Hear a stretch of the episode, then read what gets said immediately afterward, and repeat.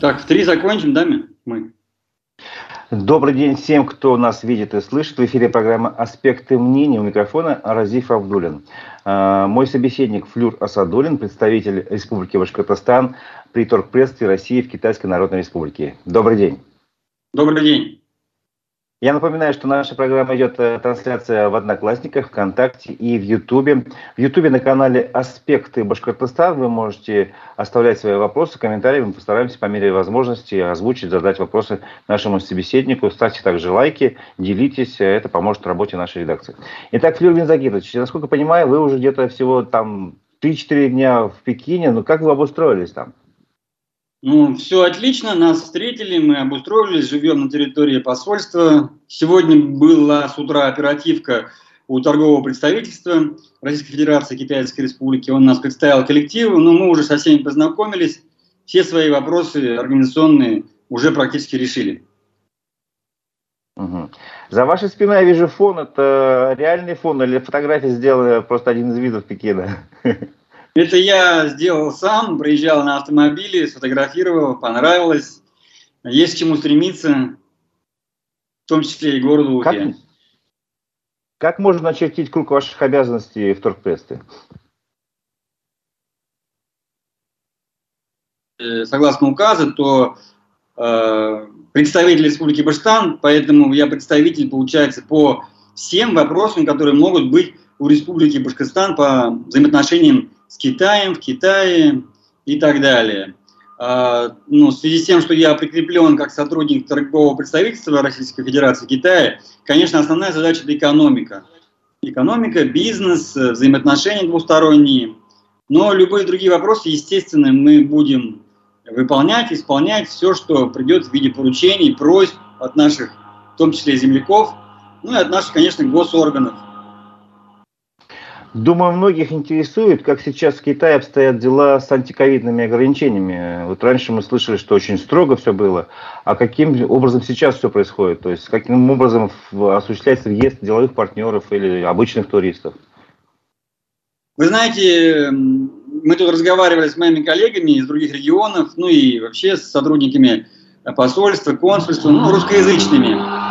А, получается так, что все немного завидуют мне, потому что говорят, вот вы приехали вот ровно в те дни, когда все отменили полностью. До этого был, конечно, страх и ужас. Мы где-то уже, наверное, полгода были во всех чатах пекинских и сами видели, знали, насколько все сложно было.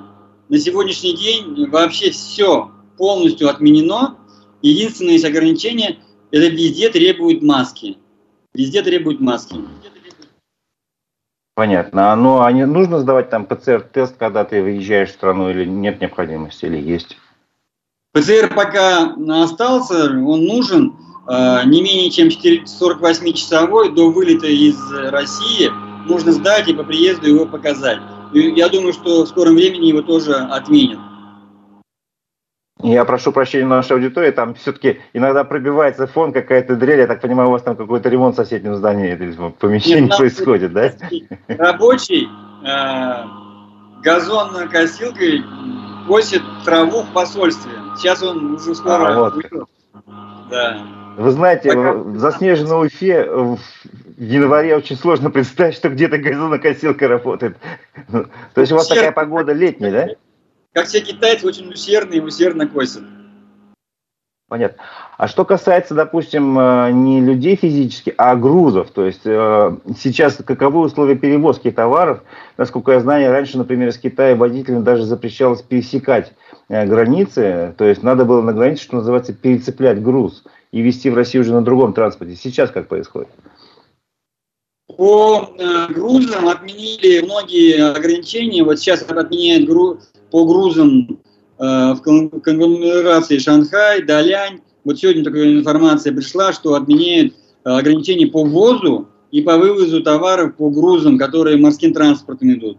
А те грузы, которые нужно э, перекидывать, это просто, они, это и раньше было условие, там связано с таможенной очисткой и с оптимизацией доставки груза. Например, если какой-то груз идет из России туда, то проще, дешевле и лучше его на таможенной площадке перегрузить на китайский автотранспорт, например.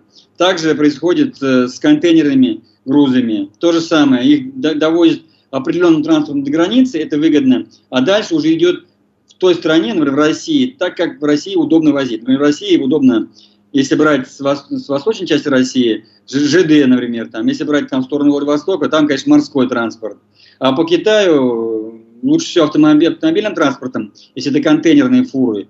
Если это, если это серьезный груз, то машиностроение там какое-то, оборудование, то, конечно, морем это уже вот э, с Циндау, с этих вот э, портов отправлять лучше.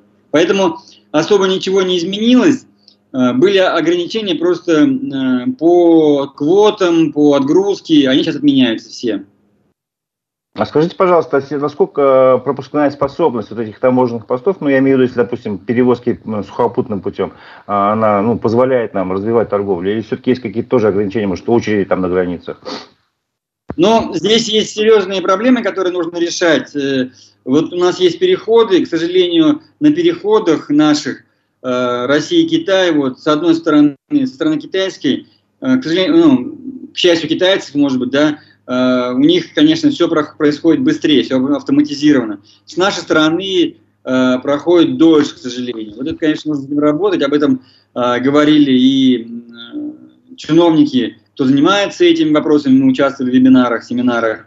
И эти проблемы, конечно, решать нужно. Понятно. А что касается каких-то, ну, не знаю, бюрократических проволочек, то есть оформления документов, насколько много таких ограничений для взаимной торговли? Допустим, э, кто-то из экспортеров из Башкирии хочет продавать в Китай свой товар, он же просто так этого не сделать, нужно же что-то, какие-то документы оформлять. Ограничений много, проволочек много.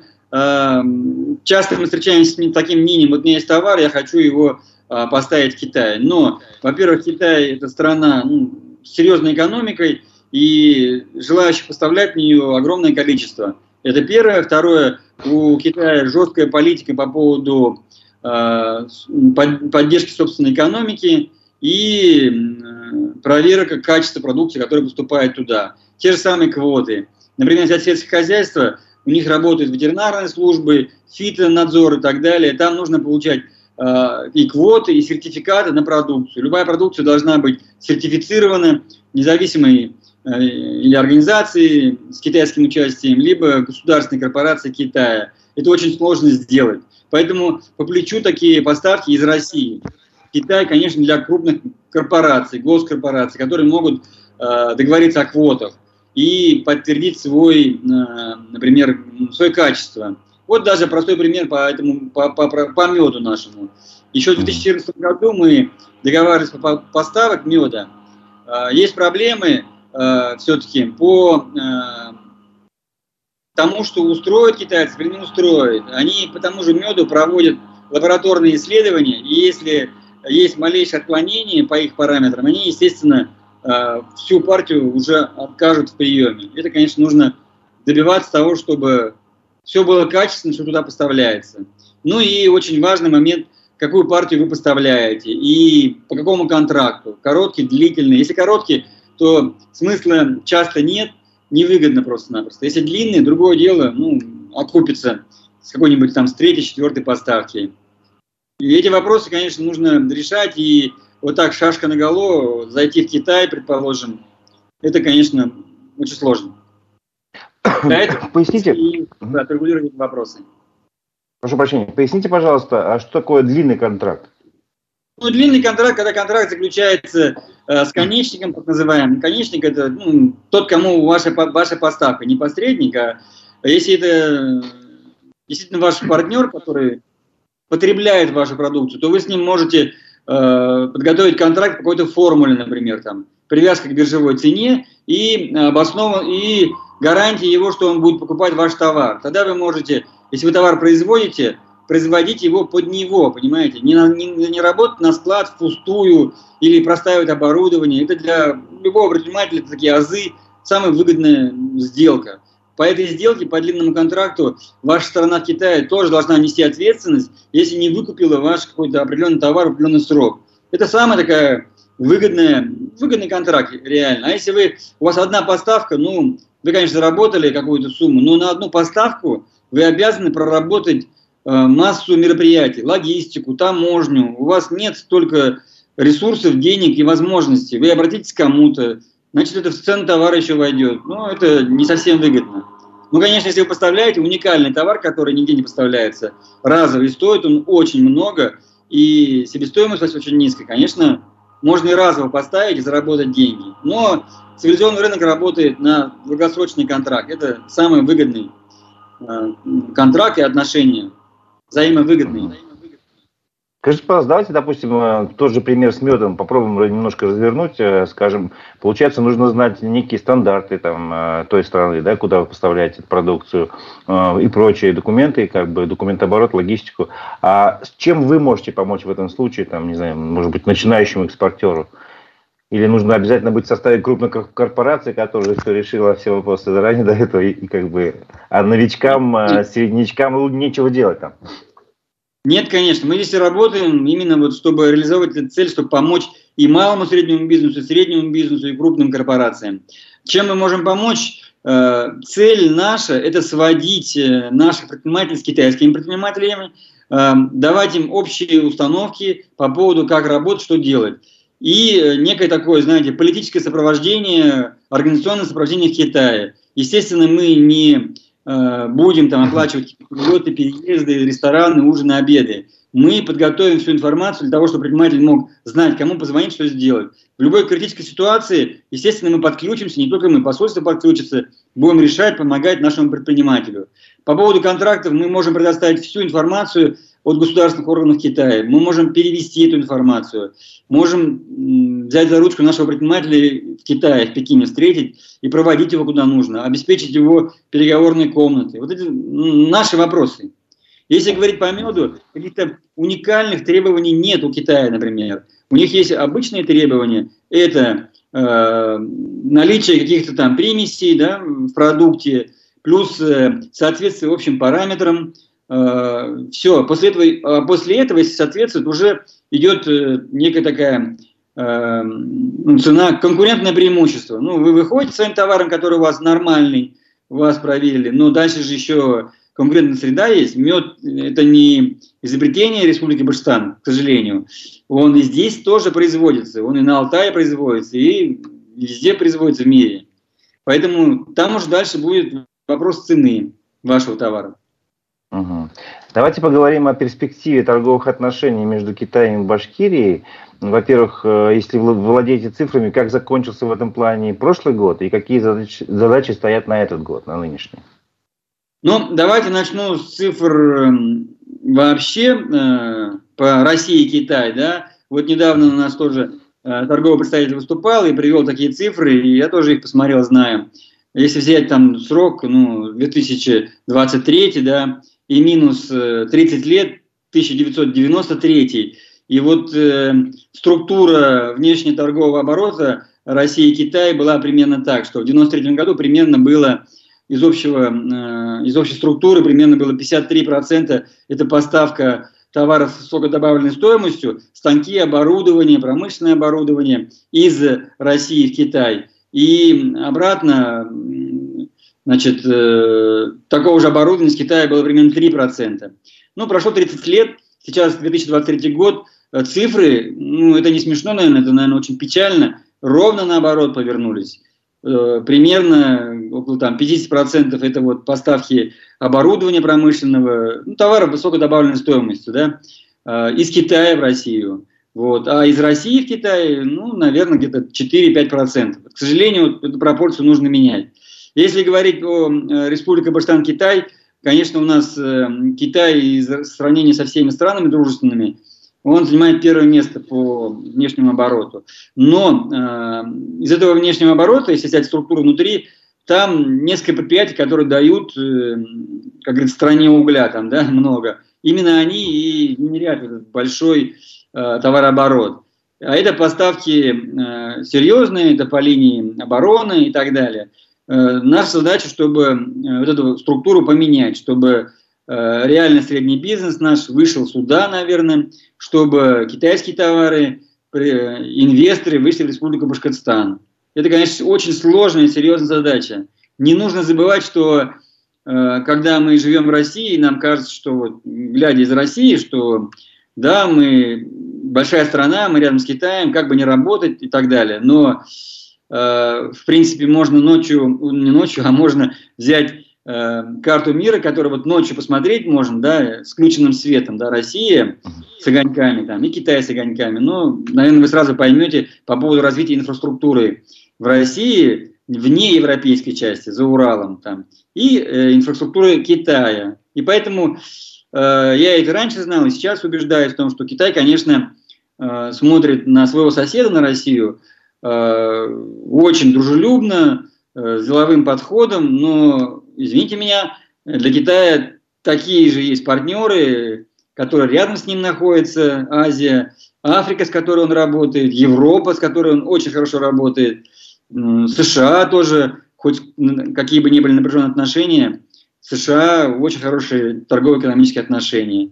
И зачастую, э, к моему удивлению, некоторые товары, э, поставки иногда быстрее организовать, доставить, растаможить в далекую страну за океаном, чем близкую страну вот, э, по сухопутному пути. А в чем причина? То есть это какие-то тоже бюрократические проволочки или какие-то другие причины? Ну, причина, во-первых, Э, уж не знаю, те страны в рыночной экономике, наверное, побольше, чем мы, чем 30 лет, да, уже там по много очень лет, там, 300, по 500, по 1000 лет, во-первых. Во-вторых, как бы они всегда старались э, зайти в экономику Китая и заходят в экономику Китая. Э, мы тоже старались зайти.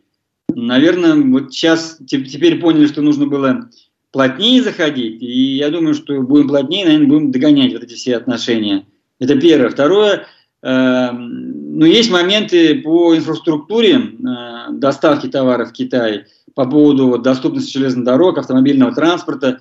У нас э, э Россия огромная страна, и в территории за Уралом, э, исходя из климатических условий, не так развита, авто, не так развита автомобильная сетка дорог, э, пор, порты у нас ну, не в таком количестве, да, только вот Владивосток, Находка вот в этой части – и потом у нас, э, если северным морским путем, там и климатические условия у нас покрыто льдом большую часть времени.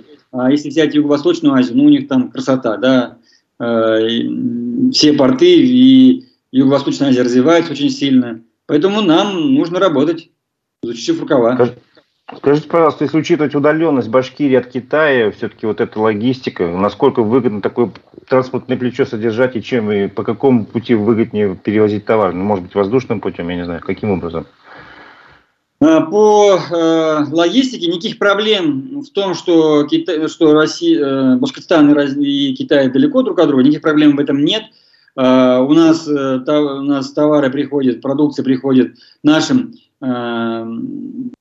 предприятиям в Республике Баштан, контейнерными перевозками, поездом. Для меня задача, вот я уже перед выездом, еще находясь в Уфе, прорабатывал тему, будем прорабатывать, Министерство экономической связи займется этим вопросом, а, будем прорабатывать открытие а, прямого товарного поезда. У нас есть прямой товарный поезд у наших соседей, Екатеринбург, там еще несколько городов.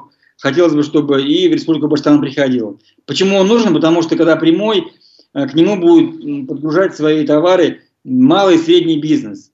У нас крупные предприятия, заводы, я прекрасно знаю, кто и сколько поставляет, и по 40 вагонов, по 50 вагонов, но они привозят только свое, и привозят свой тупик на свое производство. А хотелось бы, чтобы они приходили на Черниковку, вот на таможенный пост, и чтобы туда могли подкидывать свои там товары либо на поставку в Китай, либо забирать мало-средний бизнес. С этим вопросом мы прорабатываем. Второй вопрос. Будем прорабатывать вот в связи с этими ограничениями открытие прямого авиарейса. И у нас их уже достаточно, конечно. Хотелось бы, чтобы свой был Уфа. И Уфа не Хайнань, там курорт, курорт остров, да, а Уфа Пекин. Потому что Пекин деловой административный центр. Уфа Пекин, Уфа Гуанчжоу, Уфа Шанхай. Э, как дальше вот отменят ограничения. И самое главное, когда э, разрешат, э, откроют турвизы, конечно, мы первым делом займемся этим вопросом. Угу. Очень интересный момент. А есть понимание того, в каких товарах из Башкирии, возможно, есть э, потребность в Китае, там, или наоборот, какие китайские товары остро необходимы у нас? Э, потребности товаров из Башкирии – это прежде всего продукты сельского хозяйства. Зерно, э, кормовые какие-то культуры, ну, тот же мед и многие другие. Но по продукции сельского хозяйства мы изучали, еще раз говорю, есть некие такие заграбительные как бы, мероприятия, да, в плане того, что нужно получать сертификаты, нужно получать квоты и прочее. Есть спрос на каучук, на агидолы, есть спрос на продукцию э, нефтехимии. Э, ну, вот это основные вещи, на которые такой определенный спрос есть конкретно у крупных предприятий. Все остальное это уже будет зависеть от э, предпринимателя, который найдет себе партнера в Китае и продаст ему, чтобы он продал там. Но зайти на китайский рынок с товарами, как говорится, э, широкого, потреб... широкого потребления, ширпотреба, очень сложно зайти, перебить цену, и потом разные менталитеты, понимаете. Э, некоторые товары здесь, ну, на них просто посмотрят с большим удивлением и не купят. Тот же, например, шоколад, например, вот я с коллегами разговаривал, там, э, пытались зайти бесполезно, потому что, ну, вот они не воспринимали российский шоколад. Хотя потом фирма зашла, одна большая российская, э, вложила огромное количество денег, сейчас вроде бы там дело пошло у них. Есть очень много. Это нужно изучать, рынок нужно изучать. А какие китайские товары у нас востребованы, вы об этом не говорили? Ширпотреб? Ну, вы... вы говорили о том, что половина, половина продукции это в основном станки технологии, вот это вот, да, а все ну, остальное ну, что? Вокруг себя в офисе посмотреть и... Увидите, да? Пользуемся. 80% это произведено в Китае, чтобы не было там написано. Начиная там от айфона, заканчивая фенами, телевизорами и прочее, прочее. Но это уже поставляется и продается.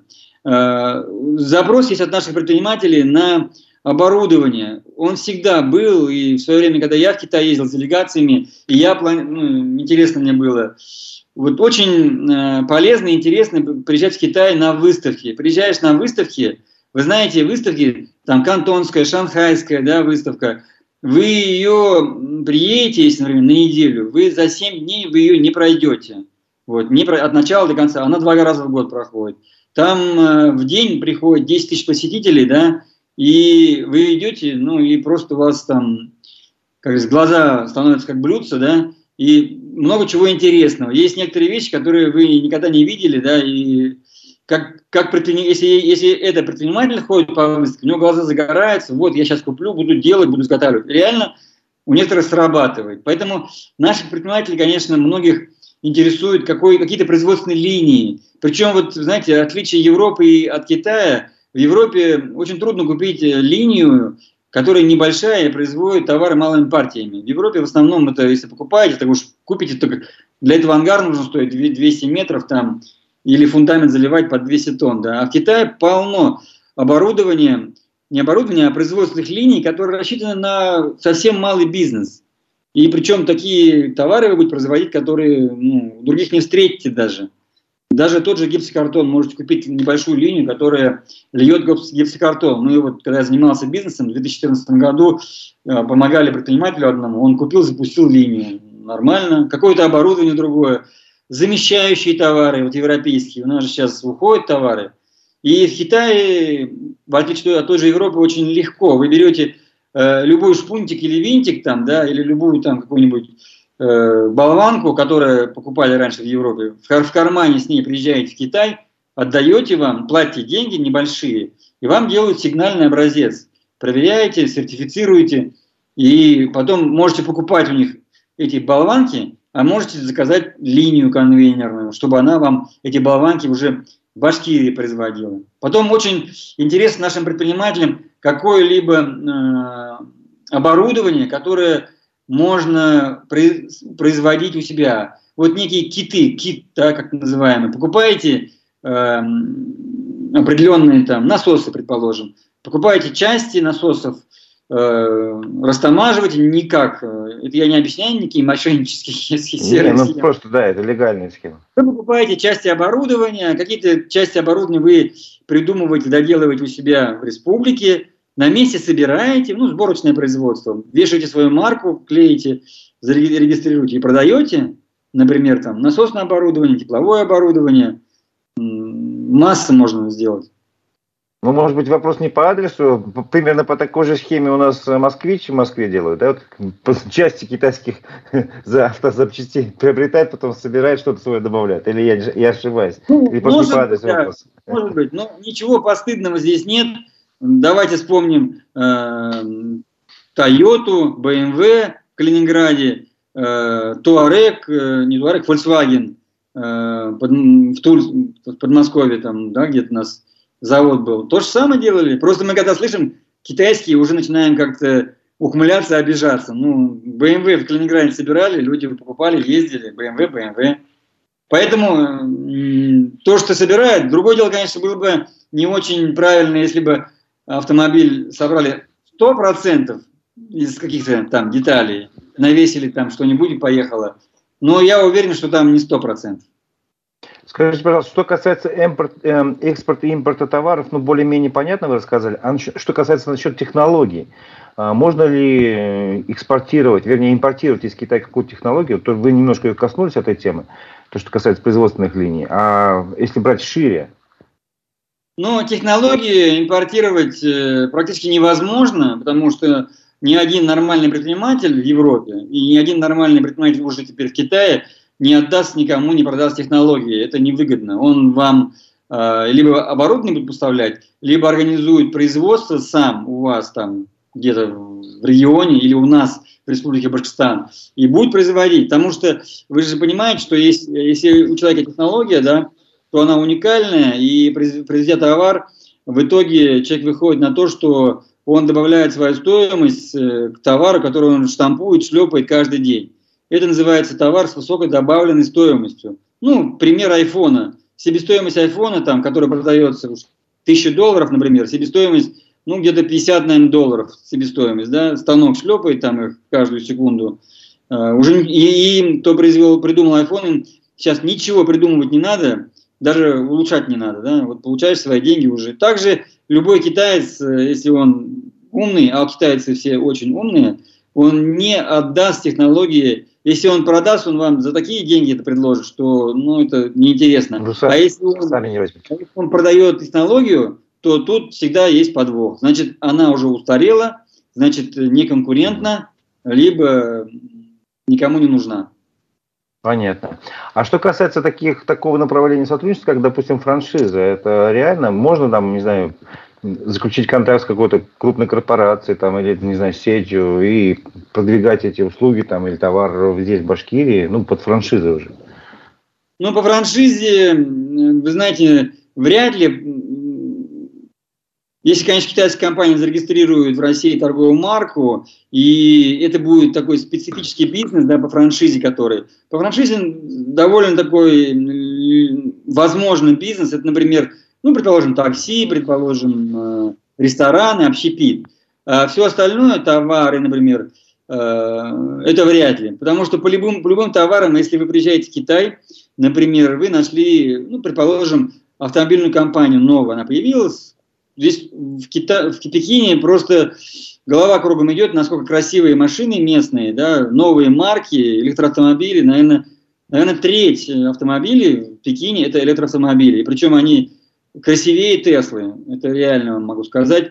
Вот. И, предположим, если вы нашли какую-то красивую там, автомо- марку автомобиля, хотите завести, не получится просто так. Вы приезжаете и говорите, я хочу быть. Они говорят, пожалуйста, будьте нашим представителем, дилером, выкупите квоту на Россию, э, вы должны покупать тысячу автомобилей в месяц, вот вам план. Так работают все э, владельцы престижных марок, ну, любых марок, которые хотят выйти на новый рынок. И если вы приезжаете в Китай и спрашиваете, ну, то наверняка у них уже есть представитель, он уже работает. Просто так не проскочишь, как говорится, не договоришься. Нужно показать деньги, серьезность, свои салоны, если говорить про автомобили. Также про многие другие товары, про насосы, про оборудование, нефтеперекачивающие и так далее. Понятно. Тут вопрос от наших слушателей. Он, конечно, немножко не по теме нашего разговора, но вы можете отвечать, можете не отвечать просто. Я уж раз обещал, то задам. А, спрашивают, с 2001 по 2011 год вы возглавляли общественную организацию «Город без наркотиков». И спрашивают, с кем из активистов такой же организации из Екатеринбурга вам приходилось взаимодействовать? Такой вопрос. Ну, на самом деле, ни с кем. Я ни с кем не взаимодействовал, да, потому что у них э, была своя деятельность, свои принципы деятельности, подхода, у нас были свои. Ясно. А ваши советы участникам экспортно-импортной деятельности, которые, допустим, только-только ну, прощупывают рынок китайский или наоборот, э, ну, хотят что-то поставлять сюда, с чего надо начинать? Есть ли какая-то поддержка с нашей стороны экспортерам или все надо делать на свой страх и риск? Конечно, есть. Да, у нас есть оно, агентство поддержки экспорта, очень активно работает. У нас есть Министерство внешнеэкономической и конгрессной деятельности – вот нужно в первую очередь туда обратиться. Есть поддержка, есть э, субсидии на работу экспортеров, там реальные, серьезные. А, можно обратиться, вам помогут, поддержат. Это по поводу помощи и поддержки. Если говорить о реалиях, то если кто-то хочет заниматься экспортом, конечно, нужно реально взвесить свои э, возможности и способности. Конечно, лучше всего сесть э, в интернет, поизучать, потом можно связаться с той страной, которую вы хотите экспортировать, или с которой хотите импортировать. Если Китай, то давайте с нами. Э, наши контакты есть, и в Минвесе можете получить, и в соцсетях есть. С удовольствием вам все расскажем, объясним. Что касается языкового барьера, все-таки, наверное, на мой взгляд, вот, чтобы что-то там изучить, это нужно как минимум знать язык, либо иметь хорошего переводчика, но все-таки, мне кажется, лучше знать, владеть языком. Вот как вы посоветуете в этом плане? Изучать да нет, язык, он сложно? Нисколько не, не переживая по этому поводу для наших предпринимателей, не обязательно знать язык, невозможно. Ну, ну хочет человек работать со всем миром, ему придется язык каждой страны изучать, да ему даже если, если изучит, он все равно не будет знать настолько, насколько, чтобы мог поговорить по делу. Самая лучшая тема, я всегда этим пользовался, знать язык, например, я знаю язык, но всегда со мной переводчик. Переводчик переводит, э, все, что мне нужно услышать, я сам услышу.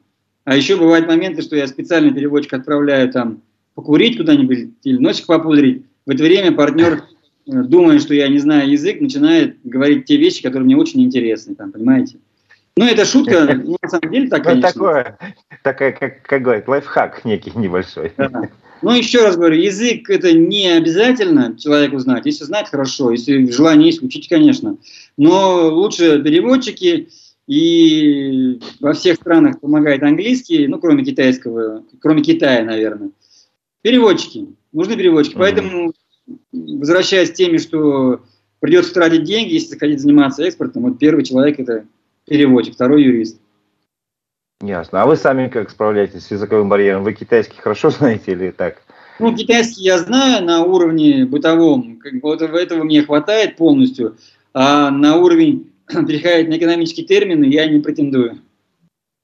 Ясно. Это, Вообще, это как, как адаптировались к местному климату, к местной кухне? То есть все как бы удалось? Может, есть какие-то трудности там в этом плане? Нет, никаких трудностей нет. Я за свою жизнь, наверное, уж сейчас не помню, раз 15-20 был в Китае по разным срокам. Приезжал на неделю, на месяц, там, на, не, на несколько дней. Это во-первых. Во-вторых, э, так все знакомо здесь. Э, э, погода очень комфортная, солнце светит, снега нет. Потом мы живем в посольстве Российской Федерации. Здесь порядка около тысячи человек живет, россиян. Самая огромная территория среди всех посольств. Все обустроено, все вопросы решены, решаем. Главное работать. Каким образом э, человек, который захочет ну, получить вашу не знаю, консультационную помощь, там какую-то еще иную, э, связаться с вами, насколько вы доступны, в каком режиме работаете?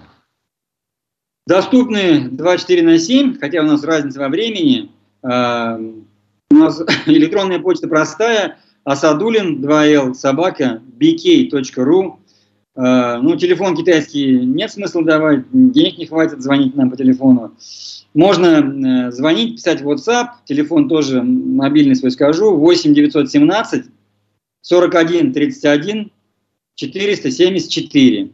Ну и если кто-то как контакт там не успел записать или прочее, всегда можно обратиться в Министерство внешних связей, позвонить в приемную, вам там наш телефон подскажут. И есть э, ну, у меня э, аккаунт в соцсетях, ВКонтакте, телеграм-канал есть, там мы всегда публикуем свои номера, там можно написать. Всегда готовы взаимодействовать. Ну, сейчас, мне кажется, очень удобно это телеграм-канал. Название канала можете сказать? Э, название канала... Китай-Россия, по-моему, да, что-то такое? Да, Сейчас я даже тоже пытаюсь найти, потому что я, по-моему, был подписан на вас, и, и он название... А, да, Китай-Россия за бизнес, за бизнес, Россия, вот так. Бизнес. Да, Китай-Россия за... за бизнес. Все ясно. Ну вот э, я советую нашим слушателям, деловым партнерам, кто захочет, э, ну не знаю, вести дела в Китае, обязательно обратить внимание на телеграм-канал и вообще на возможности, что будет реальная помощь. Э, надеюсь, мы еще будем не раз с вами связываться по крайней мере, будут какие-то, может, интересные инфоповоды. Э, напомню, что мой собеседник – это Флюра Садорин, представитель Республики Башкортостан при торгпредстве России в Китайской Народной Республике. У микрофона был Разиф Абдулин. Я с вами прощаюсь. Всего доброго. До свидания.